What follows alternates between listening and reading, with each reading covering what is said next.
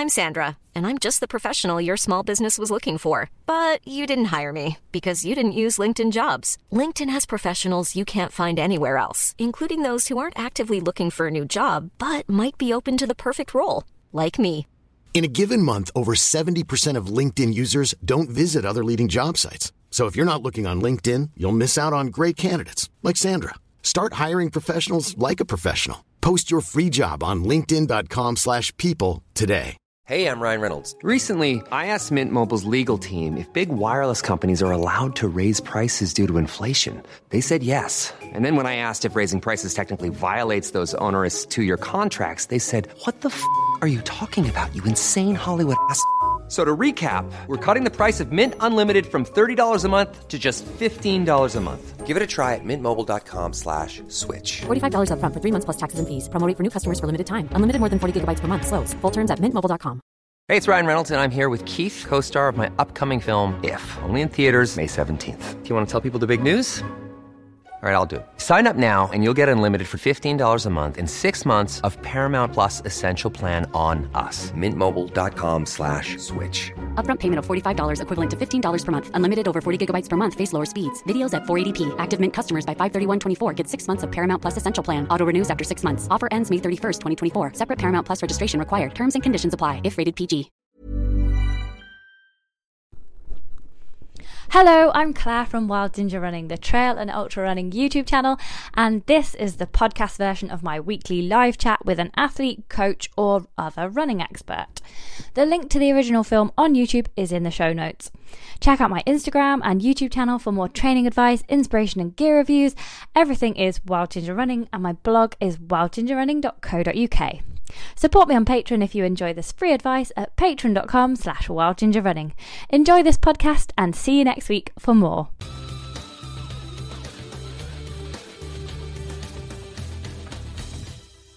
Merry Christmas, everybody! I can't believe it's only two more sleeps till Christmas Day. Um, I am Claire. I am the creator of Wild Ginger Running a YouTube channel, and tonight I'm doing a Q&A with questions from my very loyal, very supportive patrons. So thank you so much. Really appreciate all your support, patrons, and I've got some great questions to answer from you guys today. So a um, couple of people have already written in um, comments here. So we've got Paul saying he's really looking forward to this one. So Merry Christmas to everybody. So that is fabulous. We've got Guy, he's saying, Me too, Merry Christmas, everybody. And Sebastian, all the way from Germany, says, Merry Christmas to everybody. And we've got Sue Hewitson, says, Good evening and Merry Christmas. So keep them coming in. Um, we've got Rich Simpson here, good evening from a lockdown Wales. Yeah, I know. We're going to keep the tone nice and light and um, and fun tonight because um, Christmas is not the same this year, as we all know, but it's same for everybody. So we just got to pick ourselves up and get on with it and hope, fingers crossed, for spring of 2021. But we'll keep it nice and light and we'll we'll answer lots of questions tonight. We've got Philip Haddock as well saying Merry Christmas, everyone. So um, so tonight is a Q&A. So um, I'm going to be answering patrons' questions. So we've got um, questions from loads of different people. We've got uh, uh, people want to know what the best thing that I've tested in 2020 is. Um, we've got people wanting to know how to stop themselves doing too much too soon after injury. We've got somebody training for a fast road half marathon as well as a 50 miler because of all the uh, changes that have happened this year. She's got these types of races um, coming together next year. Um, we've got a question about ultras for um, people who are over 18 rather than over 21. Um, then we're going to have a little bit of an interlude and we're going to celebrate um, one of the patrons doing a charity event in December. We're going to have a little bit of a bump update because people want to know how my pregnancy is going, due on the 17th of January. So I'll give you a little bit of a bump update. and then we've got the second half where we've got somebody who's struggling to run 5k in one go, so a few tips about that. We've got some queries about ice spikes, you like to grip into icy ground this winter. We've got a question about gels on Ultra um, and like how you stop your stomach from turning uh, while using them. And then finally, we've got a question about using running poles. So I've got a pair of Harrier running poles here um, ready to show you a little demonstration of those. So, just going to read out a couple more hellos and we'll get stuck in to the first question after a Christmas message from a, one of my most loyal patrons. So I will read that out to you before we start. Okay, so who else have we got watching here? We've got Matt H. He says hi. Uh, we've got a spare tire running. He says, or she says, Merry Christmas from Detroit, USA fantastic that we've got people over the seas. Uh, Paul says, loving the tinsel. Yes, well, I decided to come as an angel tonight, an angel of joy and celebration. Um, wherever you are in the world, uh, let's have a good time tonight and uh, answer some good questions. So we've got John Gardner watching from the USA as well. Hello, John. I've got a couple of questions from you. Um, Alex is here as well. Hey, Alex. Nice to see you. Uh, we've got Dan Ruds as well. Hello. And Lisa Guri from Southeast Ireland. Wonderful. We've got a real, uh, real mixed bag of all over the world tonight. So absolutely fantastic to see you all. So, first, we've just got a little Christmas message from Guy, who's one of my most loyal patrons. I just want to read this out because I think Guy sums it up really nicely. Um, he says uh, he just wants to say, um, what a great year it has been. So unusual for some people. Um, Guy thinks it's been a great year and he's um, really enjoyed being part of our Ginger and YouTube channel. Um, he's really enjoyed all the guests that we've had on. So we usually have a guest on a Wednesday night and this is just like a Christmas Q&A so it's a little bit different. Um, and he says it's been great to see everybody um, smashing their runs in beautiful places. Um, it's been a great escape from all the bad stuff that's gone on this year. So thank you for sharing all your stories, everybody. Um, and um, also, Guy completed his first 50k this year.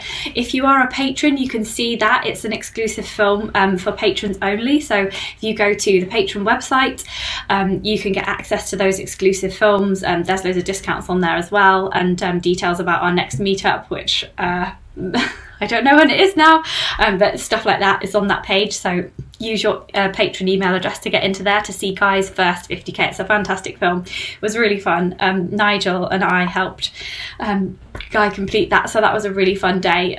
like it was just like as like one lockdown ended before the other one started, so we were really lucky to get that done.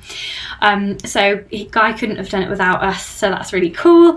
And um, he hopes everybody has a great Christmas and that New Year is better for everyone. So I just think that's a really nice summary from Guy, really positive and looking towards the future as well. Um, so yeah, John says, "Well said, Guy." Um, Hannah has just made it as well. Um, she says, "Has anybody else got a stinking cold for Christmas?" Um, I haven't, but strangely, I have this really weird ear popping thing that keeps happening to me during this pregnancy. Um, and I just, my ears keep popping, and then you just, all you can hear is like the rush of your own breathing and your own heartbeat, and it sounds like your nose is bunged up. Um, so some of the videos that I filmed over the past couple of months have sounded like I've got a cold, but I haven't had a cold for months. So it's really weird. Um, Catherine Roberts is here. She says, hey to everyone. And Monique Copperjans is here as well. We'll have a question from her later on in the programme. Okay, so let us start with the first question, which is from Phil Haddock. Let's find this question here. Phil wants to know what is the best thing that I've tested in 2020? So I was just thinking about this, and it's a really, really difficult question actually, because I've tested so many really cool things, um, and and also I'm I've just realised I I should have really got something to hold up. I, I can just see something there. That's one of my favourite things. So um, one of my, one of my favourite things was uh, oh yeah, I can show you this actually. I'm not sure if I'm allowed, but I will show you this. Um, one of my favourite things was back in February, just before lockdown. We actually um, we did some market research, like between the patrons, um, and we came up with uh, some sort of features and recommendations for these new socks that Bridgedale are bringing out in 2021. So they're coming out kind of like March, April kind of time. And um, we as a group actually helped Bridgedale to design these socks. And then um, I did a photo shoot for them. Um, and this is uh, the pictures on the front are part of this photo shoot that I did. Um, so that was really interesting because um, Bridgedale had just done walking socks and multi sport socks in the past. So it was really nice to be involved with that. And it was really nice to see how they go about doing it and how they were in, so interested in what trail runners really wanted a sock. So that was a really cool thing. And then the other thing that was really cool was been wearing this a lot, so it's just in my pile of stuff that I just took off from a run.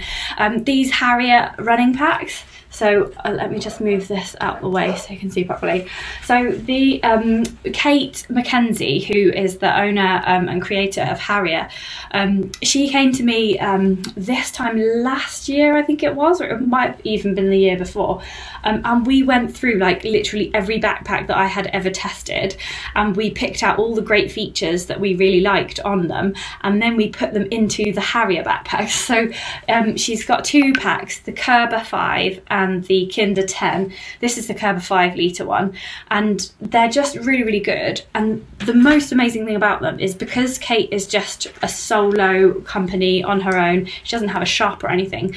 These packs are really, really cheap compared to most other ones. So they, and but they're really good quality still. So um, there this one the five litre one is 54 pounds and then the 10 litre one's like 59 pounds. So it's an incredibly good value and you can get all bundles and we talked about like what we'd put in them and what we'd put in a first aid kit and helped with the poles as well and i'll show you the pole in a minute. At the end we've got a poll question as well. So there the socks and this backpack are I think my favourite things I've tested. Coming very close second, but they didn't let me keep it, so I can't show it to you. Um, is uh, I've got a new one though, um, but it's the batteries died, ironically. So Coros um, brought out a, a, watch called the Apex, and they let me test it. This is the Pace Two, and I am currently testing this. Hope to get that out in the new year, kind of sometime. Um, and the Coros watches um, have a really, really long battery life. So that was really exciting as well. They made me send back the Apex. Mm, that's annoying. but this is the Pace 2, and they forgot to send me a battery charger with it. So I am just waiting for the battery charger so I can carry on testing this one. Um, I'm testing this Garmin one right now. It's the, Fen- um, not the Fenix. I did that the other day. Um, this is the Forerunner 245 Music. So yeah, got to get my head around lots of different watches at the moment. Um, so yeah, Coros and their huge battery life was another one for me. And then finally, with the gear, um, I'm just really pleased that that the um, I've started doing an eco and ethical evaluation to each gear company at the end of the re- of the end of each review. I've been really pleased with how that's been received because I really do think that considering the eco friendliness and the ethics of a company should be what we're looking for in all of our when we look for gear. I think we should take it into consideration, um, and I'm really pleased with Inov-8 in particular because they do so much for the outdoors and and they're doing loads for diversity as well. And they've won loads of my gear tests, and I just think they're they're really a shining light. Like they're a really good example for eco-friendly friendliness um, in the outdoor world. Montane are really good as well, and Rab as well. Like a lot of the big British brands are really really good, but it's in particular Inov-8. I mean, for example, instead of Black Friday, they did Green Friday, and they ended up donating a certain percentage of every sale to Cumbria Wildlife Trust, and they donated nearly ten thousand pounds in the end. So they're going to plant loads of trees with that and fix some footpaths. So it's just really nice what they're doing, um, and their gear's really good too. so let's just see what everybody's been saying about this. Um, uh, oh, we've got some more people joining. So we've got Abby Norman. Hello, Abby. Merry Christmas to you. Uh, Nigel's here as well. Merry Christmas to you, Nigel. Um, Catherine Roberts likes that question. Um, Kieran has a question here. I'll answer you if, if we've got time. Um, uh, and any thoughts on a good chest heart rate monitor? Oh, I hate chest heart rate monitors. They interfere with your bra if you're a woman, so I don't really like them. But uh, Suunto do a good one, Garmin do a good one. Um, so I hope that helps you. Um, Abby was involved with the testing of the Bridgedale socks, so she really likes them. I think Kat was involved too. Um, uh, Dan runs as using Harrier bottles, and he's going to use a vest maybe next year. Um, what way does the soft side of the chest strap face in or out? Um, so on a chest strap, you get like uh, two little uh, bits. Um, I don't know if I've got one just like randomly around here somewhere. Let me just see. Oh, one. Ah. Yes, I've got one randomly just here. Okay, so this is a chest strap. Um, so usually there's like a, some kind of thing on Suunto, they're round.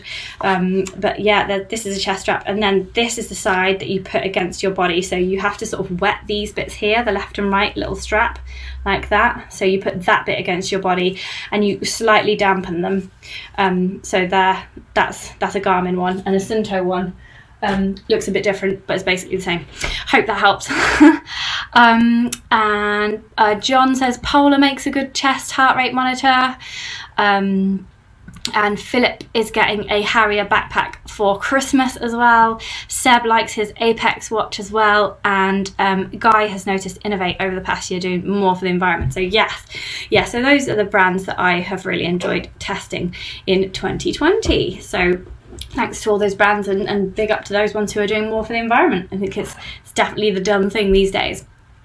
Okay, so now we have a very interesting question from Ben who would like to know about how to stop himself doing too much too soon because he got injured. Um, so he he's coming back from a calf strain, but he's getting too enthusiastic and he wants to run too much. So, how do you stop yourself from doing too much too soon? So, if anybody's got any kind of advice for Ben on the live chat right now, then do type it in and I will read it out in a moment.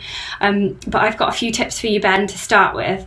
Um, so, first of all, I think um, one of my tips would be to start doing some cross training because if it's a calf strain there's certain things that you can you can really easily do that aren't going to hurt that like you could go swimming you could do um, a strength and conditioning workout you could um, ones that's like low impact not jumping around type ones um, and you could also try a bit of cycling as well. You could also do some walking. I know that's really it's difficult for runners to walk, but you could try doing all those different things instead of running um, because it is important that you do take that time to come back slowly from that injury.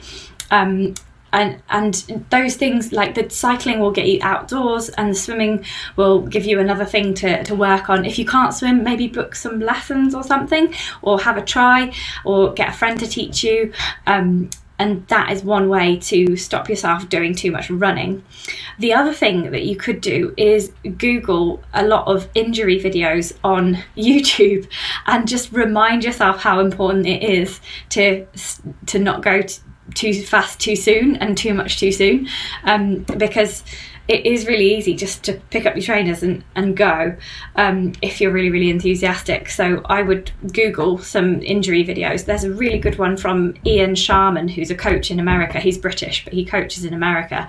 And so if you put Wild Ginger Running Ian Sharman, I'll try and find it and put a link in the film description below as well, then he's got a really good, um, loads of tips about um, how to come back from injury and how to deal with it psychologically as well.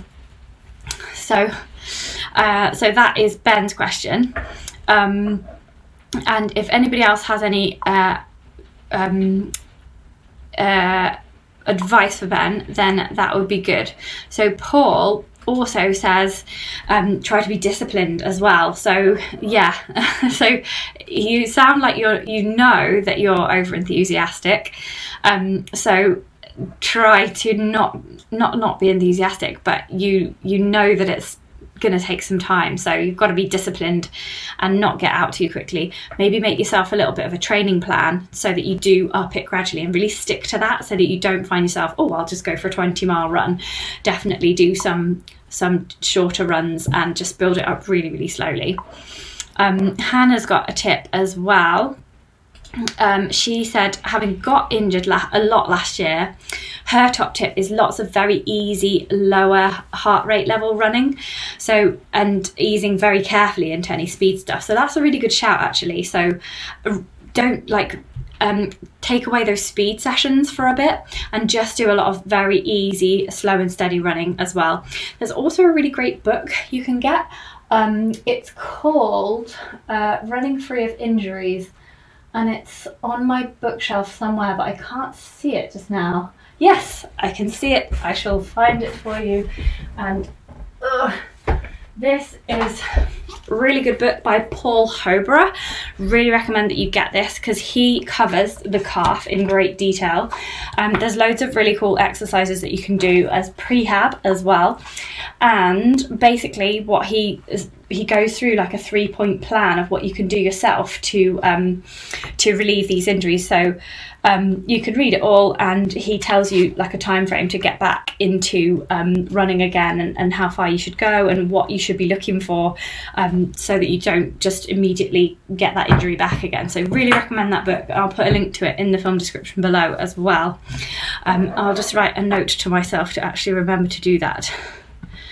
Uh, Paul Hobrough running free of injuries. Okay, I'll put a link to that in the description below. Or in the podcast show notes, I do do a podcast of this. Um, so if you prefer to listen to this kind of thing as a podcast, then just Google Wild Ginger Running in your usual podcast provider and you will be far you will find them. Um, so um, Catherine says uh, you should try to set ambitious goals that you that will make you stick to a plan, like hitting a certain pace. This will make you have a rest day in advance to be fresh as well. Um, Seb says uh, it's easier to be disciplined in doing lots of training um, than is just than just doing what's good for you. um, Kat says yes to slow runs too. Um, Guy says more off road, running more off road. It's easier on the calf and the joint. That's a really good point as well. I just assumed that you were a trail runner. So yes, if you're a road runner, if you do any road running, Ben, get onto the trails. That's really good. Um, Rich Simpson says um, very good book, um, the Running Free of Injuries book. So yeah, nice to know other people are um, are using that book. It's a really good one. Um, a guy says he loves that book as well, and Philip says he needs to get the book. Yes, well, I'll definitely put an, uh, a link in below as well. Fantastic. Okay, so I think that's. I hope that's given you some advice, good advice there, Ben. Um, and now we're going to move on to a very interesting question from Kat, who I believe is watching right now. So thank you for your question, Kat. Um, she is saying she has a lot of rescheduled races next year um, because of this year, obviously. Um, so she's doing a couple of trail marathons, a 50 miler, and a couple of tarmac half marathons, um, which she wants to do in like uh, one hour 50. So she's looking for some advice on training for both um, so so she's kind of got like both ends of the scale here. So a fast half marathon on the road, and then the 50 miles is in hilly trails in the Mendip Hills. so it's quite it's quite different. It does depend how far they are apart from each other, cat. So, uh, but I would say you can you can train for both at the same time, um, but you shouldn't expect to sort of peak at both at the same time. So, um, depending on where they are in the year, it would be great if all your half marathons were like at the start of the year and then you had the 50 later in the year. So, if that's the case, then that's brilliant. If they're sort of dotted about in between, you're going to have to pick one that you want to focus on. And it sounds like you want to do a focus on the road halves because you've got that time there, whereas you're just okay to complete the 50. So for those fast halves, I would concentrate on on the training plan for the fast half marathon. So I would go online and I would find a sort of maybe like a sort of intermediate to advanced training plan for a half marathon. So for example, um, you're probably going to be running four times a week, probably um, you know up to an hour a couple of times. Then you've probably got one or maybe even two speed sessions depending on what the body can handle. Um, so you've probably you've probably got some like track work in there maybe if it's a road marathon depending on how hilly it is. So you've probably got like 100 meter sprints like 400 meter sprints 800 meter sprints that kind of thing to build you up.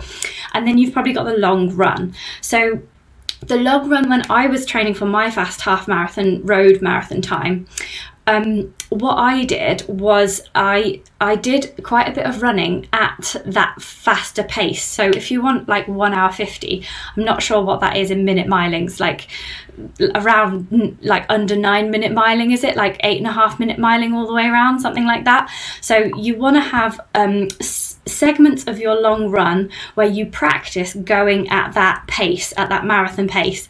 So, say you've started with a seven mile run, you want to put an insert in there a couple of times, like a couple of kind of five minute blasts of going at that 8:30 pace within your long run. So you're not just trotting out the long run like you would be training for an ultra. Training for an ultra, you just kind of trot out your long runs like chatting pace, la da da da da. But for this fast half marathon, you want to be putting those inserts into your um, into your long run. So, um, however far you go up to with your long run for that half marathon, I mean, for me, I'd go all the way up to 13 miles, but you could just do up to 10 miles for the half there. Um, and by the time you get to 10, you'd probably want to be putting like three or so inserts of 8 30 minute miling in there. Um, the reason that you wouldn't just go and try and do 10 miles at 8.30s all the way around or every weekend is because of your chance of injury. So if you build it up slowly like that and you're doing the other runs during the week as well, then um, you stand a really good chance of doing that without getting um, injured. Yeah, so 8.15 pace, yeah, so that's the goal half pace. Yeah, so you want to be doing plenty of running at that 8.15 pace Kat. And I would say that with those other mar- the, the other longer runs that you've got, I think you could also do um, oh, let's um, uh, yeah, so let's just see here. She'd like to do the halves in April and September and just finish the 50s. Okay, yeah, so that's fine. So I would train yourself for those halves. So get all that training advice. There's Paula Radcliffe does a really good book actually. It, it's called um, I think it's called Running How to Run by Paula Radcliffe, and there are plans in there which would be fantastic to follow. There's also loads of half marathon training plans just randomly on the internet. So get yourself like an intermediate one or something like that to get you to that one hour 50.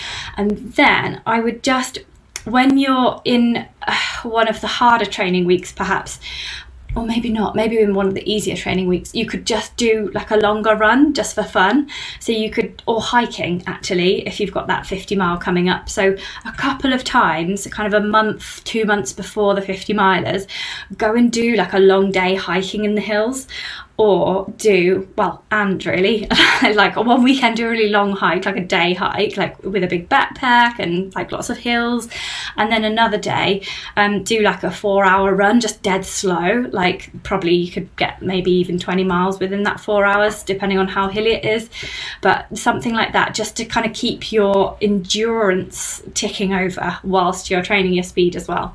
Um, so i think that will do it. So let us know how it goes, Kat, because that sounds like a really exciting 2021 for you. Um, it sounds really good so yeah um, or get a coach. There's that as well. So jen and marcus Scotney who are going to be taking over my live broadcasts on my maternity leave january february march they are great coaches. You could enlist one of them. You could get a training plan from dave taylor. He's a fell running guide um, and or you could go for Damian hall. He's a really good ultra coach as well. So any of those guys would be really good. Um, there's jude palmer as well from run surrey hills and rachel sheldrake i think it is. She's um, uh, I, can't remember what the company's called. It's something like Muddy Running or something like that. Um, so yeah, so there's loads of coaches around. So it might be good if you want a personalised training plan to, to go for one of those um, those people who are coaching people all the time. Okay, so Kat says, thank you. I will let you know what happens. Yes, very keen. Take loads of photos, Kat, and post them in the Patreon group. We would be really keen to know your progress there. Right, okay, so we've got one more question, then we're going to have an interlude. Um, so we have a question here from Becky, and this was actually a question when we did the patron meetup, well, the virtual Zoom uh, patron meetup. So Becky, um, she is amazing. She is 19 years old. Um, she's living in Edinburgh, and she is getting into ultra running. And she's noticed that a lot of ultras say that you have to be over 21 to do them and she's 19 years old and and she feels like you know she wants to progress and she wants to do these ultras. So she wanted to know what ultra she could do um, aged 18 um, uh, that were 18 plus sorry. So um, i asked twitter earlier today and i am going to check what people on twitter have said. It's so useful the hive mind isn't it? I'm just going to check what everyone said. Okay so I put, hey Hive Mind, does anyone know of any ultras where you don't have to be over 21? Asking for a friend. Um, so we've got Nick Oxley has said the Spire Ultra is 18 plus, nice and friendly setup, and that's organised by First Light Active. I don't know where that is though, sorry Becky. um, then Vicky, um, also known as Vicky Does Stuff on Twitter, says um, race to the tower, etc. You know, like all those threshold runs, they're kind of down in the south, so um, Becky's in Edinburgh, uh, but you could make a special trip.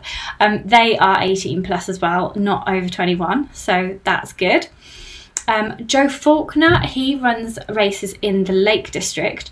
Um, uh, he has a company called Nav4 Adventure and he says all of the Nav4 adventure events can be done at 18 plus, and the Daffy Do is also family friendly. So check out Nav4 Adventure, Becky. Um, they can be done at 18. And then the last one from Paul Sumner, who is Dr. Paul WS on Twitter. He said the Bullock Smithy hike is 18 plus, and it allows unaccompanied under no, it allows accompanied under 18s by arrangement. Oh, and coincidentally, it is awesome. so I, I'm really sorry. I, I didn't think to get, think where these races are, but that's at least four races that you can do, Becky. So um, once races have started again, then you can go and do those four races as a um, plus 18 rather than a plus 21.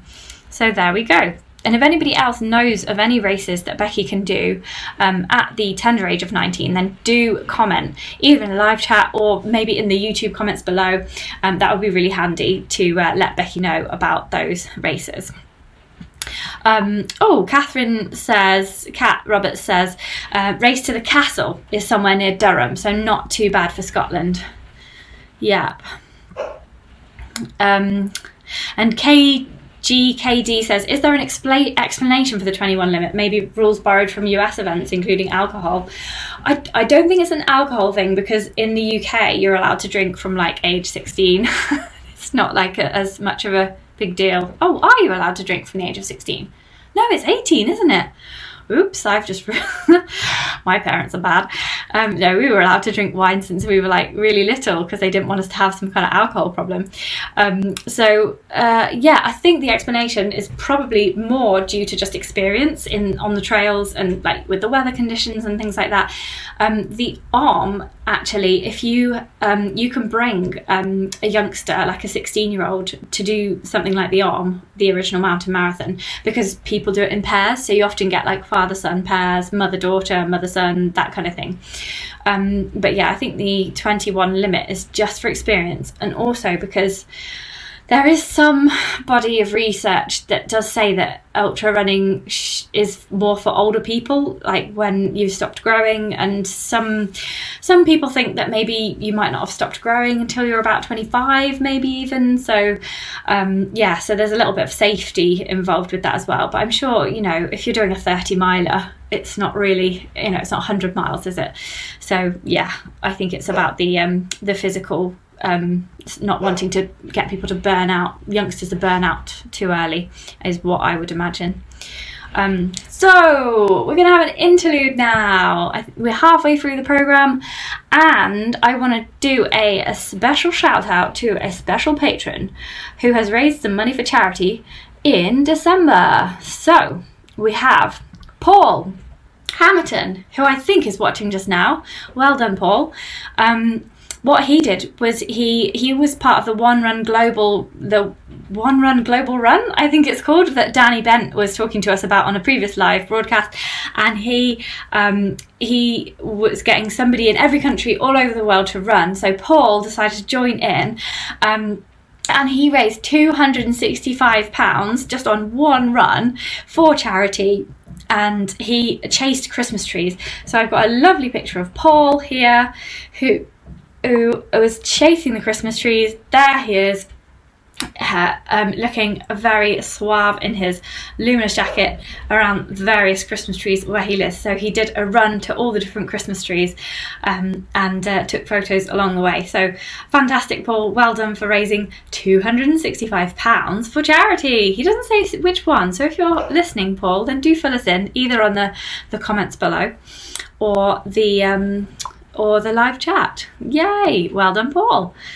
Um, so yes, people saying well done, Paul, on the live chat. Uh, awesome. That is great.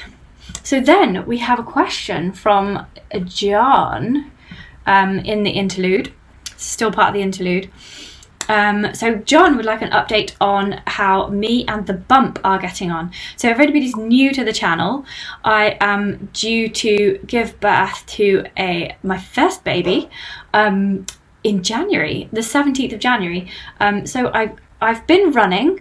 Uh, here's a picture of me running with the bump. So that's that's what I looked like a couple of weeks ago. In the background, that's Burghley House, which is just near where I live in Stamford. Um, and I'll just make it a bit smaller so I can see you as well. So that's what I looked like a couple of weeks ago. I look pretty much the same, but a bit bigger now. Um, I have actually this week uh, stopped running. I had a like a really a really painful run on Thursday, and I just thought, do you know what? I'm really kidding myself now. I can't run anymore. Throughout like most of the pregnancy, running has been really uncomfortable. I think it's just because I'm uh, stubborn that I've carried on. If I didn't obviously run a running channel, I probably wouldn't have carried on even through trimester two. Um, but I carried on because I'm in a running club and I'm a running leader. So I just I went down to the slowest group that run the shortest distance. So I was running 5k with them um, just three miles, and we do two stops as well. So that was that was nice. Um, the main thing was I really just needed the loo all the time and it was really uncomfortable. So I've stopped running and I've done, uh, I do walking, I do swimming, I do yoga, and I went out on my bike on the weekend, which was so nice because it was so, just gliding. I was a bit worried about like my knees were coming up and I, I like was hitting the bump and I was thinking, oh God, I hope I'm not like nudging the baby in the head every, every time my knee comes up. But um, I saw the midwife on Tuesday and she said the baby's head is still down and it's beginning to become engaged. So that means that it's like getting ready to come out. So, yeah. I will have a child in January, so it's very exciting. And what is really exciting is that me and Steve are doing a mural for the baby's bedroom. So I'm just going to give you a little bit of behind the scenes uh, of this mural. So we painted the mountains um, prizes for anybody who can see a specific mountain in the USA where me and Steve went a couple of years ago. Um, uh, there's a, it's quite a distinctive mountain in the in the background in the middle. So if you can guess what that mountain is, then let me know. It's in America and it's in one of my favourite national parks. So that is the mural that we have made so far in the baby's room. Then, because Steve is an illustrator by trade, he then decided to take a photo of it and put it on his computer and turn it into, uh, put some more bits and bobs on it. So this just means that we don't have to put the bits and bobs on on the wall and then go, oh no, that's not right, let's change it. So this is now what we're planning to do on the wall. So we're just cutting out some stencils now. We've got some glow in the dark paint for the stars, and this is what we're going to put in the baby's room because we're going to be spending a lot of time in there and we want it to be really peaceful as well. So that is the yeah, and somebody's guessed the mountain. So John Gardner has very good eyes. He's also from America, so he probably knows this more than most. So that is Half Dome there in the background. So I'm just really pleased with that because I just there's a sofa where that photo is taken from and you can just sit there and you can imagine yourself running through those mountains and i just think that will be really lovely um, at three o'clock in the morning when we've got a wailing beast of a baby so lots of people saying the mural looks great so that is really cool um, uh, Paul thinks it might be the Pikes Peak. Yeah, maybe Pikes Peak can be in there too. I'm not sure of the shape of the mountain, but the half dome is the very distinctive one right in the middle at the back there. Yeah, Yep. and Rich Simpson said also um, that there will probably be some baby trainers as well. Um, it will be born with trainers on. What trainers would I prefer him or her to have on? I think I'm going to go for Inov-8 just because of their eco credentials and um, the fact that they make really good shoes for every occasion. Uh, and then John has said Steve is a brilliant artist. Yes, do you know what? He designed the Wild Ginger Running logo. So, um, yeah, he's very, very useful husband. well done, me. cool. Okay, so that concludes the interlude, and now on with the questions. So we have got um, we have got a question from a beginner um, trail runner called Monique. Uh, she is one of my patrons, so thank you very much, Monique. It is wonderful to have you on board. So she says uh, she has this problem. She's 57. She started running three years ago, but she's not going forwards. She feels like she's going backwards. What is she doing wrong? She's trained with walking and then running, but she can't run five kilometers all in one go. So if anybody else has got some advice for Monique uh, based on their experience or friends' experiences, then definitely type it in the live chat now or get um, answering in the YouTube comments below because we all want to help Monique out here. Um, I've got a few tips for you, Monique, so here we go. Um, when I first started running, um, this is like, oh God, like 15 years ago. Uh, well, running, you know, like not at school where you're forced to kind of running. Um, I I had to make myself slow down. So I, I, you don't give any more detail about the situation, but it could be that you're trying to run this 5k too fast, um, because otherwise, why would you need to stop? So um, I would say slow down so much to the point where you can breathe through your nose. That's how I slowed myself down enough so that I could start running for longer. And when I first started running, like I think I was like 21 or 22, I was trying to do a half marathon on roads as you do. And I remember 20 minutes of running being a massive achievement for me. And I remember half an hour of running in one go being a massive achievement for me. And now, well, not right now, obviously, but now I can run like for 10 hours, you know, like it can be done. So it does take a while. So I would slow yourself down. Um, so that you're not walking but you're just jogging rather than running. And i would breathe through my nose and i would uh, just completely slow it down so that you can just keep going. And if you're finding you get to like the the middle and you feel like stopping just do everything in your power to not stop running so slow down even more if you can and just keep that bounce going and keep just jogging along um, I would also recommend watching some of the stuff on my channel from Shane Benzie um, on technique as well, because it could be that you're maybe holding yourself back um, by kind of, I don't know, leaning over too much or um, not with good posture. So you want to be nice and upright, like as if someone's pulling a sort of a, th- a thread through your head you want to be um, nice and upright so that your lungs can expand fully and that your legs can work fully as well. So do check out those films from Shane Benzie. I'll list them below actually as well. Let me just make a note to write the Shane Benzie films. Shane Benzie films. I'll put them in the YouTube description below. But if you Google um, Wild Ginger running Shane Benzie, then all of his really good technique work shall come up. Um, let's just see if anybody has um, uh, any other ideas for Monique here. Um, oh, Craig's got a question. Um, okay, so yeah, so no other advice um, at the moment from Monique, but maybe there will be in the YouTube comments as well. Um, the other reason that you might not have enough energy maybe for the 5k is have you considered like uh, how hydrated you are and if you've got any fuel in your body as well? So just making sure that you're eating a, a nice balanced diet, keeping hydrated as you go, make sure you're not too hot as well. A lot of beginners runners start out with lots of clothing on, and then they feel like um, they feel like they're sort of um, going to sort of uh, get too hot, and you just have to um, definitely make sure that you don't get too hot while you're running. So start off, be bold, and start cold. I would say.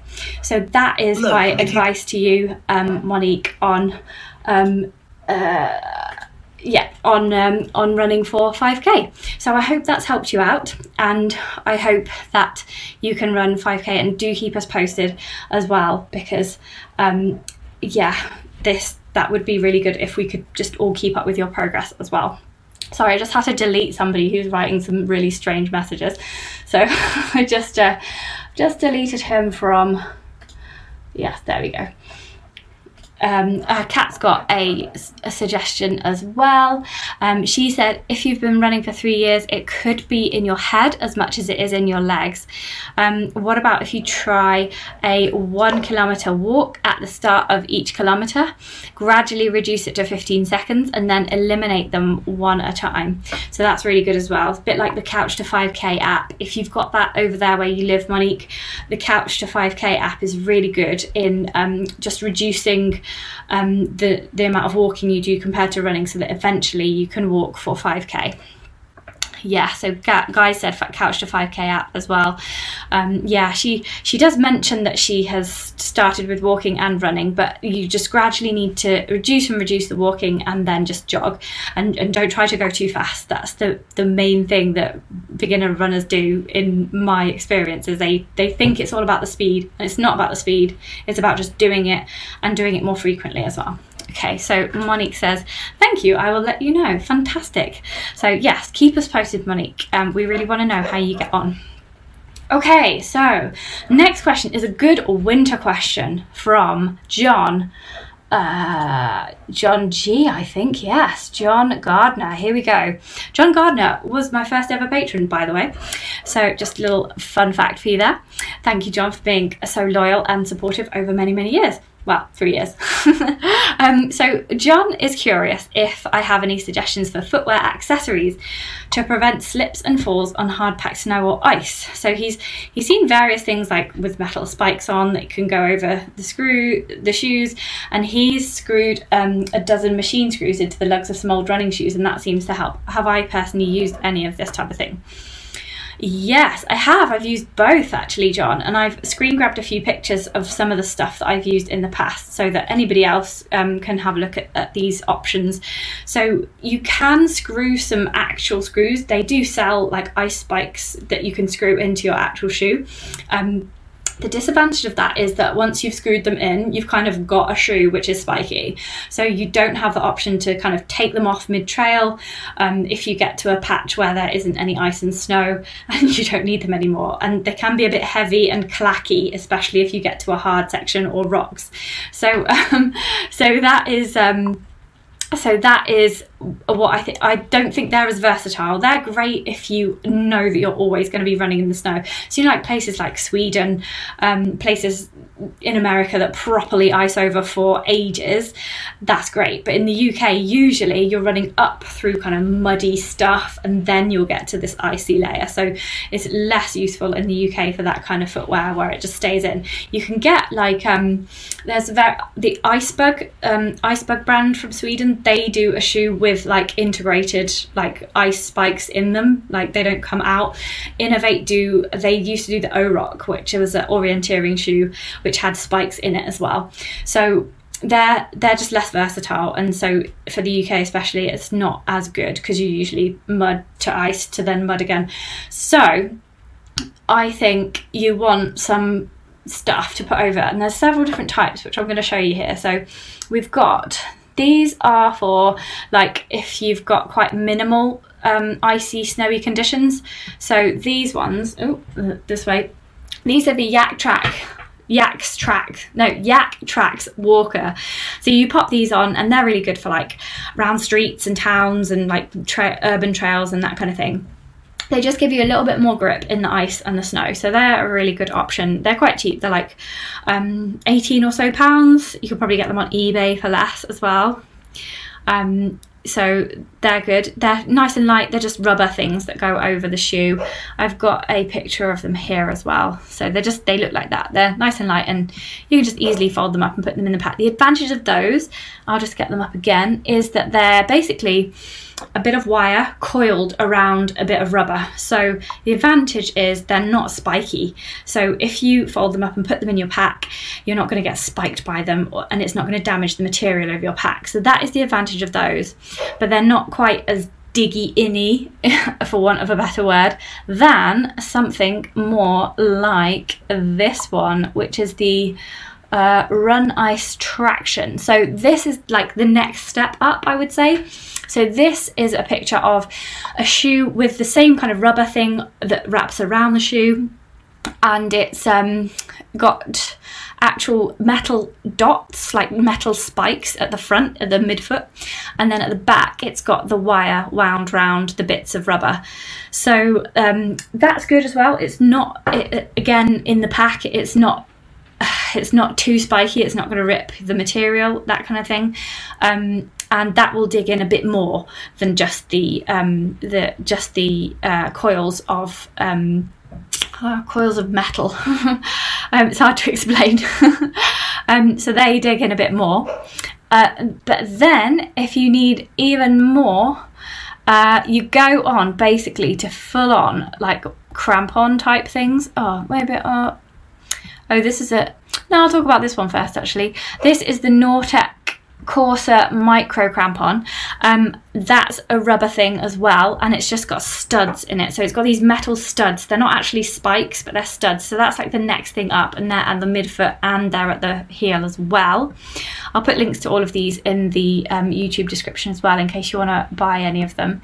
Um, then basically, you go all the way up to an actual spiky crampon. So these are like a flexible version of hiking crampons and mountaineering crampons that you get for hiking up really mountainous mountains, like really snowy stuff. So these just slip on, and it's like having a cat's claw on your foot. So you can, uh, oh, it's amazing. You go from being Bambi on ice basically to really, really grippy on ice and hard packed snow. So they are the Grivel Run Light Anti Slip crampons, presumably. um, so yeah. Um, so those are all the brands that I know about. Like Hillsound also do a pair of running crampons. Um, Kahtoola do a pair of micro spikes as well. So there's there's loads out there.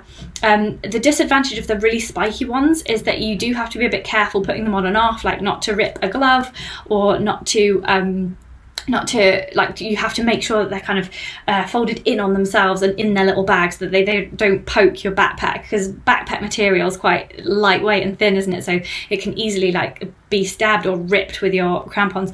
The other thing to um, to realize as well is if you're also wearing some running leggings or running um, waterproof trousers they can catch on them.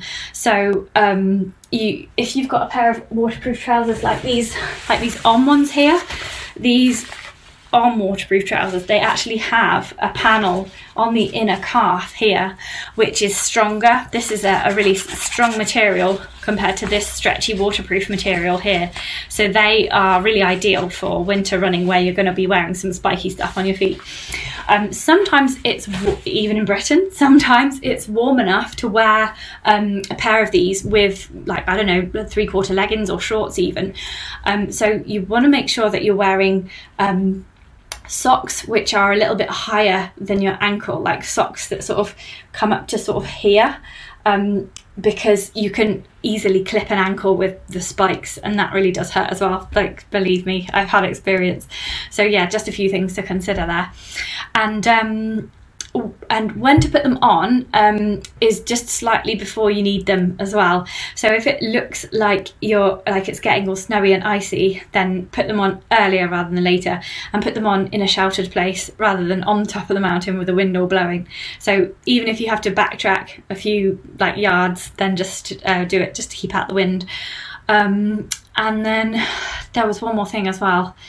Uh, Oh, yes. Uh, so if you're running in snow, like that's crunching underneath your feet nicely, that's fine. You don't really need to wear them on that. When you need to wear them is when it's icy and when the snow is like so hard that it's actually icy on top. So that's when you need to wear these. If you're sinking into the snow and getting good grip from the snow and good traction, then you don't really need to wear them. So that's just another point as well. Um, cool. Oh, John's John's watching right now, and he's saying, "Thank you." The Yaktrax, uh, the Yaktrax traction cleats with coils at the back and short studs in the front underfoot is exactly what he needs. Awesome, great. Well, I will put some links to that in the YouTube description below, John. So if you want to um, uh, get them, then uh, there will be a link for you there. Yeah, I know. We want some snow, don't we? um, Inov-8 said the mud claw. Um, Inov-8 said Philip says that the Inov-8 mud claw would be good. Yes, you're totally right, Philip. So the mud claw has such big aggressive studs that in snow it's absolutely fantastic. It just you need to put one of them spiky things on when you go in the ice. You know that's too hard for those studs to get through when you're kind of slipping around. When you start to slip, that's when you need them. When you become Bambi you need the ice spikes. That's basically it. I did do a film about it. I'll link to that in the description below as well. I did a film about when to wear them. Um, yeah, and, and and Guy has said that Inov-8 do do that shoe with spikes. It's called the Arctic Claw. Yes, yeah, and it and he says it's still good on other surfaces as well. Yeah, yeah, it's just yeah, it can be a bit heavier. Um, so if you don't need it, then it's good not to wear a spike thing. It's good to just have those other things in your pack, but they can be a bit they can be a bit heavy too. So yeah, it's just knowing where you're going to run and what the um, what the terrain's going to be like, what the weather's going to be like. Um, um, Alex says, "What about a pair of lightweight cross-country racing shoes with their screw-in spikes? You could, yes, that would work. Um, they are quite, they're quite, they are quite lightweight and quite thin fabric, so you might get a bit of a cold foot. But if you paired it up with a waterproof sock, then why not? Sounds like a great idea. You should try it, Alex, and tell us how it goes. great, awesome. Okay, fantastic." and Guy says, No snow for me, thanks. snow, thank you. okay, we've got two more questions before the end of the show. Um, so we've got Matt who wants to know about gels on ultras. Where is Matt's question? I shall put it up. Here we go. Matt. So uh, he is uh, a newbie and he wants to ramp up his running and he wants to run 50k ultra in late summer. So that's about 30 miles basically. And he wants to know about using gels like when do you use run uh, gels? Prior to the run or during the run? He's got some SiS isotonic gels but he's not using them yet because he's only running like 9 to 10 miles. Um, and he feels like he doesn't really need them. But now he wants to ramp that distance up. He needs to fuel himself. So he says he understands it's a lot of trial and error which it definitely is um, but he doesn't want to go crazy with the gels as he's heard some horror stories of dodgy stomachs during a run so, yes, Matt, you are absolutely right. It is definitely a lot about trial and error, the use of gels for longer distances. And um, yeah, it is, it just really is. So, I, I know a lot of people watching will be also thinking the same thing. You kind of go through lots of different types and you'll eventually settle on one which is best for you and your stomach. And you will also in using them in your longer training runs, you'll be able to find out when you need a gel and when's too late for a gel and when you need to kind of pre gel, if you know what I mean. So, personally, I don't really like gels at all. like, they're not my thing. I don't really go fast enough to be thinking, oh, all I can get down me is a gel. Um, I've been known to eat quiches on long ultras and also. Um, uh, veggie burgers as well, wrapped in tinfoil, bits of potato with salt on, lumps of cheese. Medjool dates are really nice as well. Peanuts, nuts and raisins, chocolate bars, flapjacks. I, I really like flapjacks is probably flapjacks and jelly babies is probably my go-to fuel on ultra runs. And the advantage of that is that it's cheap as well. Like you don't actually need to pay for all of this really um, fancy sports nutrition if you're not going to be going so fast that all you can literally get down you is a gel, or so long that all you can literally get down you is a gel. Um, the other thing to be careful with with gels is make sure you drink plenty of water as well like keep hydrated um, don't take a gel if you've got no water left um, because they're basically just pure sugar pure, lots of different types of sugar, but they're basically pure sugar. Um, those SiS isotonic gels will contain um, that they should contain like this a similar amount of sugar to what your blood sugar is, so they shouldn't be as bad as a pure like pure sugar gel. Um, but still, you'd want to be hydrated and taking some water on board when you use them. So yes, you're right to not really take a gel from nine to ten miles. Like if you're going 10 miles at like 10 minute miles takes you what like an hour and 45 minutes so you don't really need to start eating on that kind of run i'd take one in my pack just as an emergency but you're right so when you start going beyond kind of like an hour and a half, two hours on your run, you want to kind of take something. Like personally, I take jelly babies rather than a gel because I don't really like gels. But if you want to start with the gels and find one that's really nice for you, then um, I'd say maybe after an hour ish, have a slurp of gel, and then after half an hour, have another slurp of gel. Um, then every half hour, just have another mouthful of something. Um, there is a certain amount of carbs your body can take in per hour, and that is in um, the Runner's Cookbook, which I will advise to you now. So, oh, the Runner's Cookbook is by Anita Bean. Um, she's got loads of advice for what to eat and DIY stuff that you can make for yourself on things like ultras. Um, she also gives like um, references as to how much carbs your body can actually take in within um, certain time frames. So I would definitely furnish yourself with this book. It's got tons of advice about ultra running in it, as well as all the other distances as well. So um, yes, there is a, a definite amount of carbs that you should eat. I'm just trying to find it. Um, uh, yeah, 30 grams of carbohydrate. It's in here basically. Um, fueling for 10k. Here we go. Fueling from a, for an ultra. Okay, you can adapt your gut, you see, to take in more calories. Um, but yeah, this this page is what you need all about ultra running. There. Um, yeah, uh, but yeah, I don't. If you want to use gels, great, but you can just use jelly babies. Just saying. uh, let's see what everybody else um, does. Uh, okay, let's have a look. Oh, there's loads of comments on gels. Um, Kat says nothing new on race day. That is very true. Um, she also says it's all about what you personally can tolerate. Gels are convenient, but you will need some savoury over 50k. Yes, I can't believe I forgot to mention that. Well, I did say cheese earlier, but yeah, peanut cheese peanut butter sandwich, peanut butter and jam. Um, you might want some savoury. Um, if you're going to go for 30 miles. You can kind of cope with gels and sweet stuff over 30 miles, but the moment you go any longer than that, you know, like if you're out all day, you kind of want a sandwich, don't you? Um, Hannah um, has recommended Hillsound.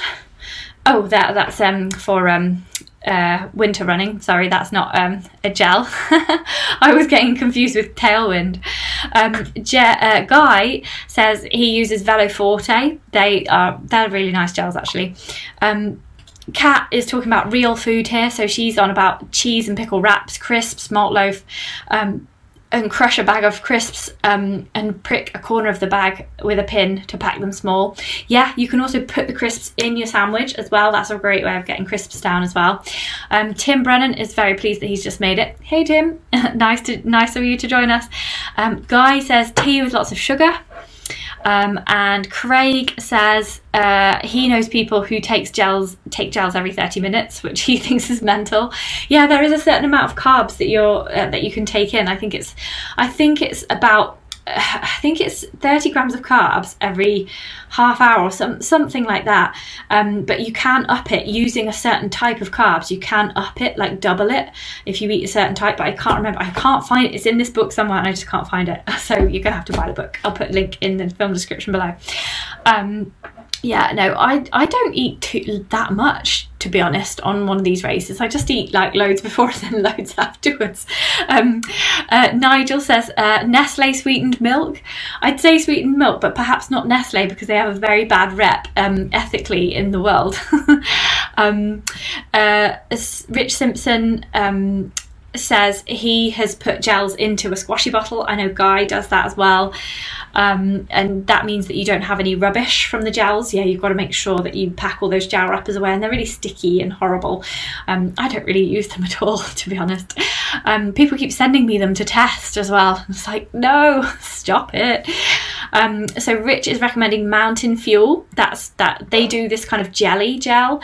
Um, goo is also really nice as well. Like it's more, um, it's more like like a kind of fudge stuff that comes out. That's quite nice as well.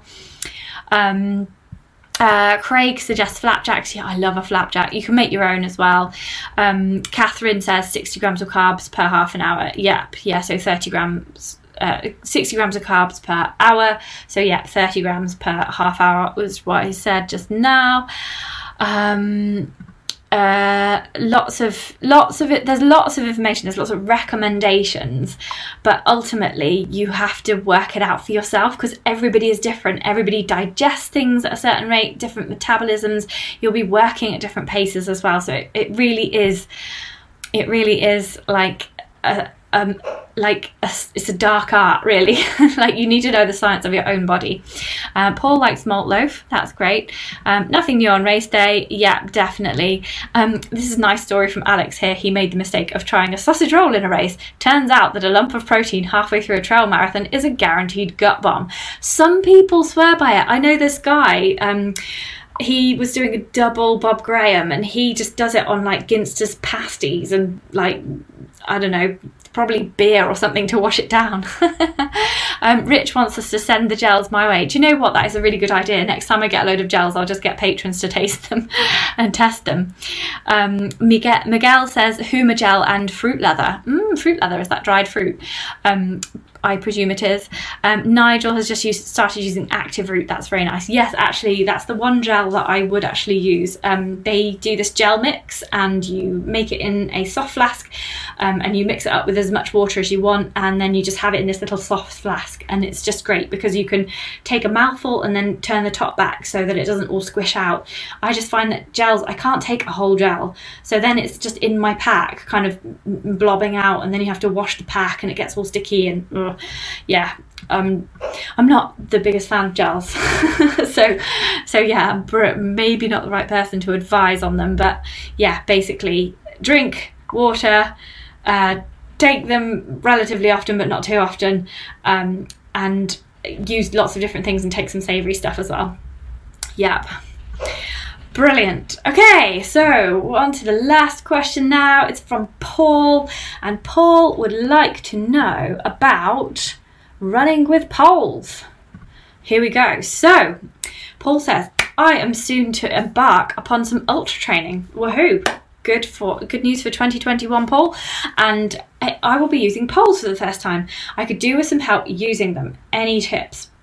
Yes, well, there is a whole how to use poles film on my YouTube channel that I have pre-arranged for you there, Paul. Filmed it a couple of years ago with you in mind, knew that you'd ask me this question in two years' time. So I have put a link to that already in the film description below. So do check that out. I made it with Leki Poles. Um, but I'm actually going to use a Harrier pole to demonstrate a few things to you here. um, so I'll just move the question off so that we can see.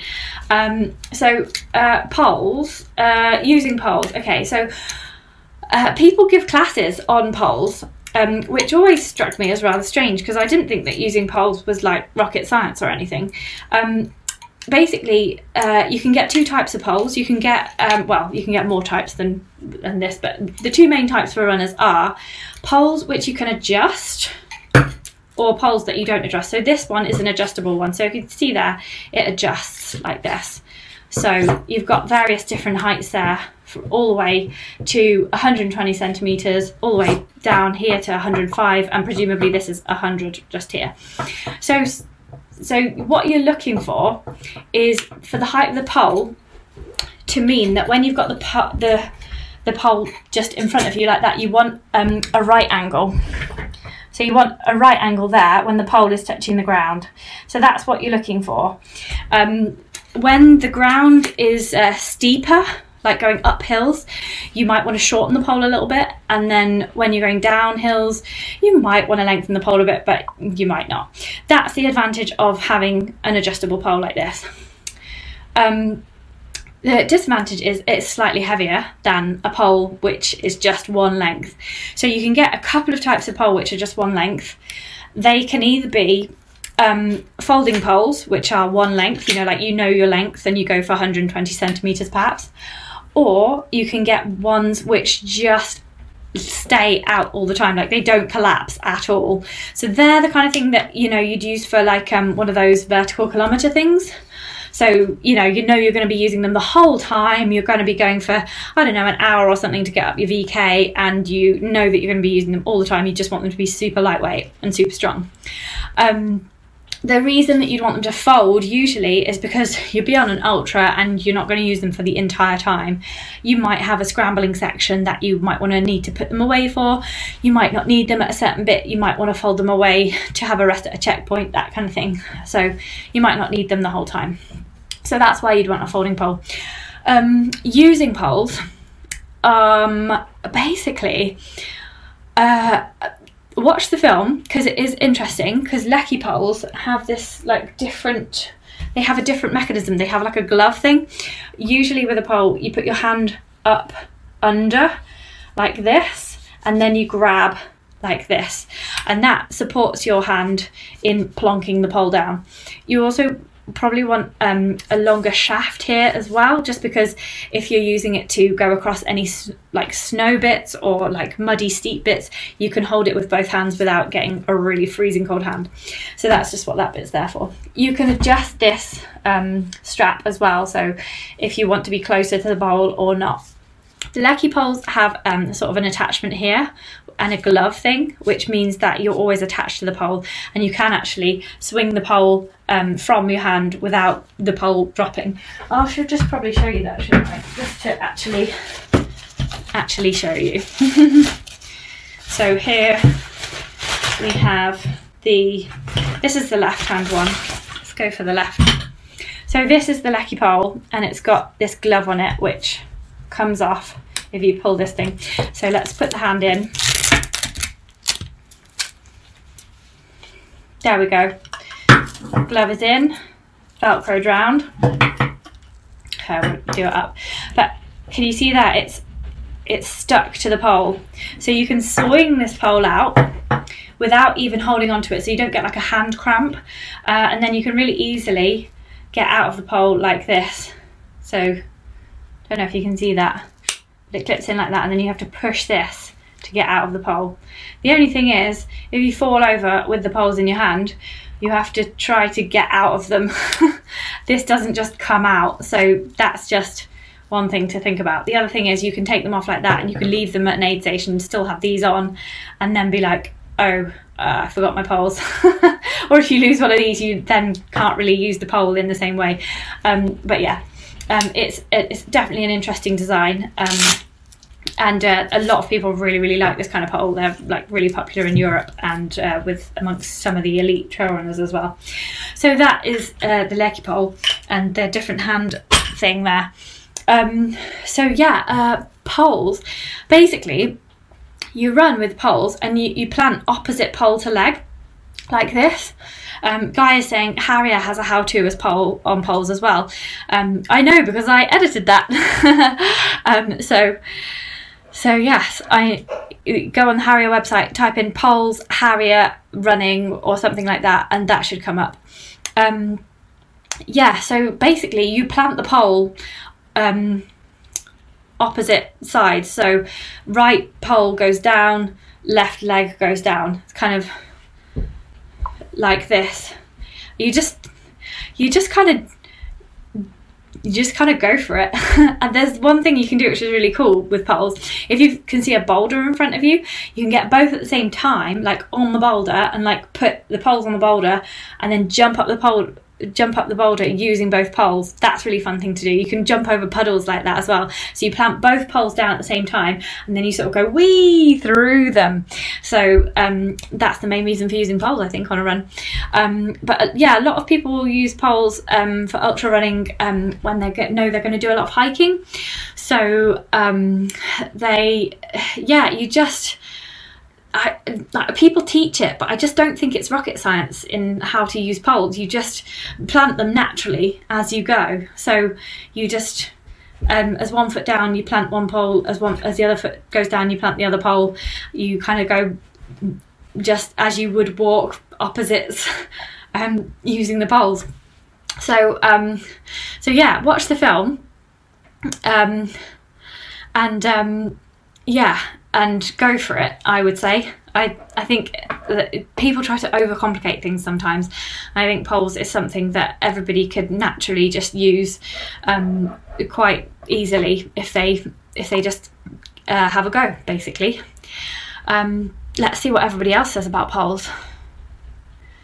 Uh, Primitive Stone Age says poles are great. I swear by them. He uses Alpkit. Yes, I have had a pair of Alpkit poles. Um, they're very good. Uh, anybody else with poles info? Uh, Rich, uh, he prefers Harrier poles. Um, and he also keeps his hand out of the loops most of the time so he doesn't get injured um, if you fall. Yeah, you can do that, yeah. As well, I usually keep them in just because um, it kind of feels supportive to the hand when using the pole.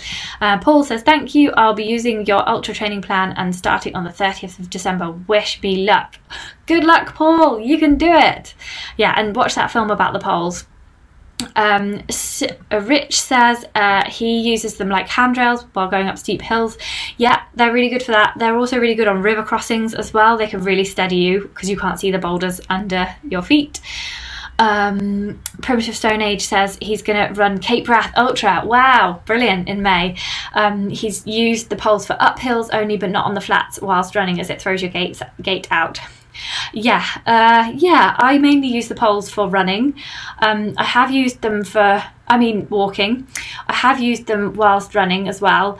Um, they're quite fun to use, like going downhill or on wide, smooth, flat things, because um, you can just sort of like power yourself along with them. So like every bound of your leg gets amplified by a pole movement as well. So there is that as well. Um, Guy says he likes to use them when he's tired um, as stabilizers. That is also true as well. Um, it's also good to use poles if you've got a really heavy backpack on, um, but that's less likely when you're running. I've used them for camping trips, um, really, really useful um, during camping trips.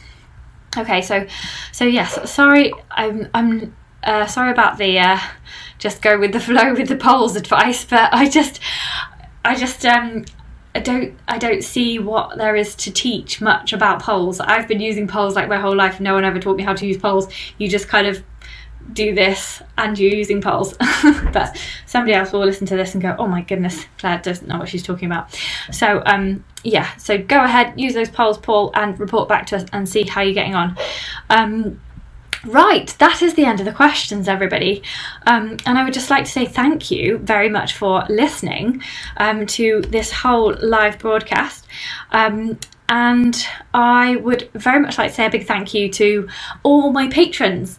Um, patrons are people who support me just here at patreon.com slash wildgingerrunning. They are um, they are really generous, really loyal, um, and it's just so good of you to support me in such what has been a very strange year. Really, really, really appreciate it. Um, and let me know if you've got any more questions because I'm always happy to answer your queries. Like, just drop me a message, like in the Facebook group that we have, or just on Patreon itself. There's like a little messaging service as well. So just ask me any questions anytime, and I will answer you.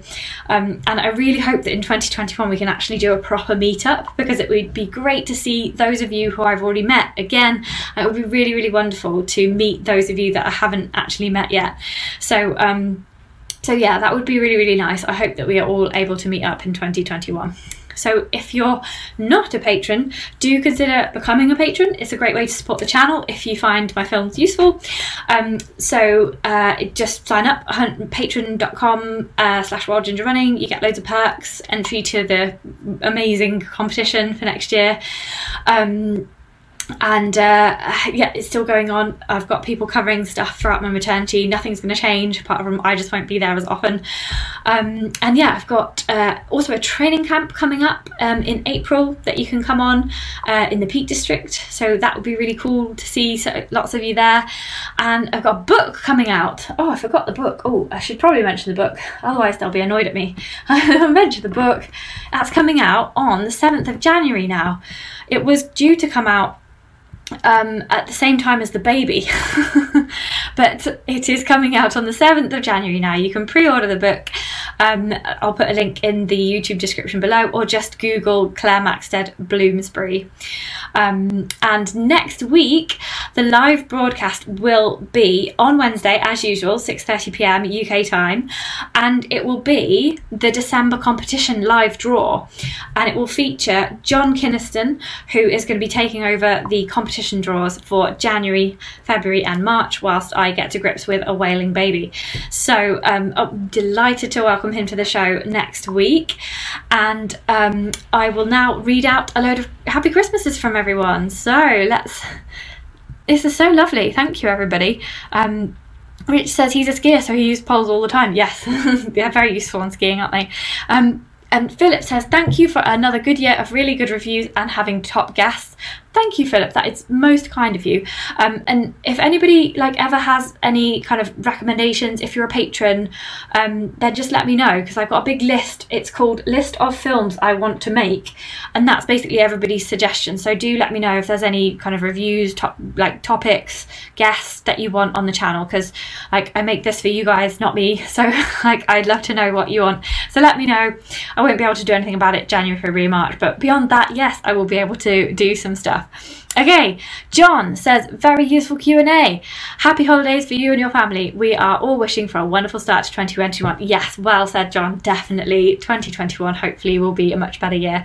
Um, Tim Brennan says here's to a better 2021. Happy holidays. Happy holidays to you too, Tim. Thank you very much. Uh, Paul says thank you Claire. Good luck in January. Merry Christmas good luck, Paul. Thank you for your amazing questions as well, and uh, well done on your run for the the One Run Global Day. It's really fantastic. You raised all that money for charity, so so yes, uh, keep up the great work. Uh, Rich says, Cheers, all best for your new future. Uh, Monique says, Merry Christmas, everyone. Nigel Barnett says, Best wishes for the future. Kat says, Merry Christmas. Um, Guy says, Yay, we all love John. and James says, Thank you, have a good Christmas and New Year. Ah, we have someone watching from Finland. Dean Patrick says, Greetings from Finland. Thanks for the pole review. I ended up getting a pair of the Leki Trail poles. Fantastic. I'm really glad to know that the gear reviews help you out. That is absolutely fantastic. So thank you so much everybody for watching. Oh, Seb says Merry Christmas as well. Better not leave him out. Uh, Merry Christmas to you as well, Seb. Yeah, thank you so much for watching. Thank you for being amazing patrons. It's been wonderful spending this very strange year with you. And here's to a much better year in 2021. So join me next Wednesday for the competition live draw. Um, and there'll continue to be films out every Monday, every Wednesday um, for the foreseeable future. So stick with the channel. It gets better from here. It's going to be an amazing 2021. Thanks, guys, and I'll see you on the trails. Maybe sometime in the spring. Bye.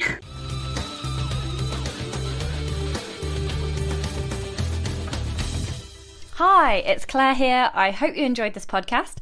These live chats take place every Wednesday evening at 6:30 p.m. UK time on Wild Ginger Running YouTube channel. And the link is in the show notes. I just wanted to let you know that you can find this and loads more advice and inspiration and gear tests all about trail and ultra running on my YouTube channel, Wild Ginger Running. There are training tips, advice from elite athletes, top coaches, nutritious recipes, key exercises, injury prevention information, and tons of trail kit reviewed from running packs to poles, waterproofs to head torches, GPS watches, and shoes, shoes, shoes, and did I mention shoes? I've been going for a few years now, so there's a huge archive of content to help you out with your trail and ultra running. To quickly and easily find the information you need, simply type your query into the Google search box and then write Wild Ginger Running after it. Then Google will show you whatever blog posts or films I have on that topic. Give it a try. And if you appreciate listening and all the information I share on YouTube, you're also very welcome to support me on Patreon, which gets you some additional excellent perks and the chance to win some awesome prizes.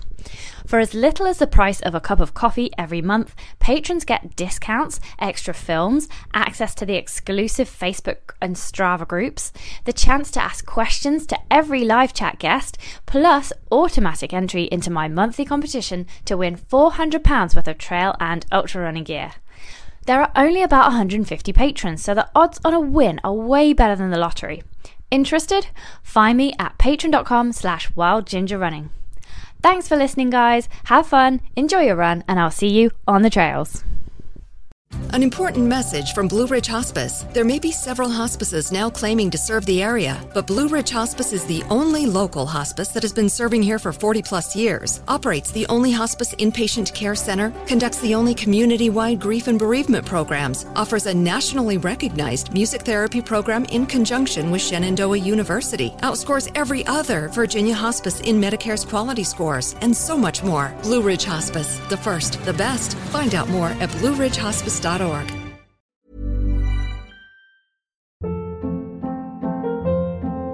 Hold up. What was that? Boring. No flavor. That was as bad as those leftovers you ate all week. Keke Palmer here, and it's time to say hello to something fresh and guilt-free. Hello Fresh. Jazz up dinner with pecan-crusted chicken or garlic butter shrimp scampi. Now that's music to my mouth. Hello Fresh. Let's get this dinner party started. Discover all the delicious possibilities at hellofresh.com. Hey, it's Paige DeSorbo from Giggly Squad. High quality fashion without the price tag. Say hello to Quince. I'm snagging high-end essentials like cozy cashmere sweaters, sleek leather jackets, fine jewelry, and so much more. With Quince being 50 to 80% less than similar brands. And they partner with factories that prioritize safe, ethical, and responsible manufacturing. I love that. Luxury quality within reach. Go to quince.com slash style to get free shipping and 365 day returns on your next order. Quince.com slash style. Imagine the softest sheets you've ever felt. Now imagine them getting even softer over time. That's what you'll feel with Boll and Branch's organic cotton sheets. In a recent customer survey, 96% replied that Boll and Branch sheets get softer with every wash. Start getting your best night's sleep in these sheets that get softer and softer for years to come. Try their sheets with a 30-night guarantee. Plus, get 15% off your first order at bollandbranch.com. Code BUTTERY. Exclusions apply. See site for details.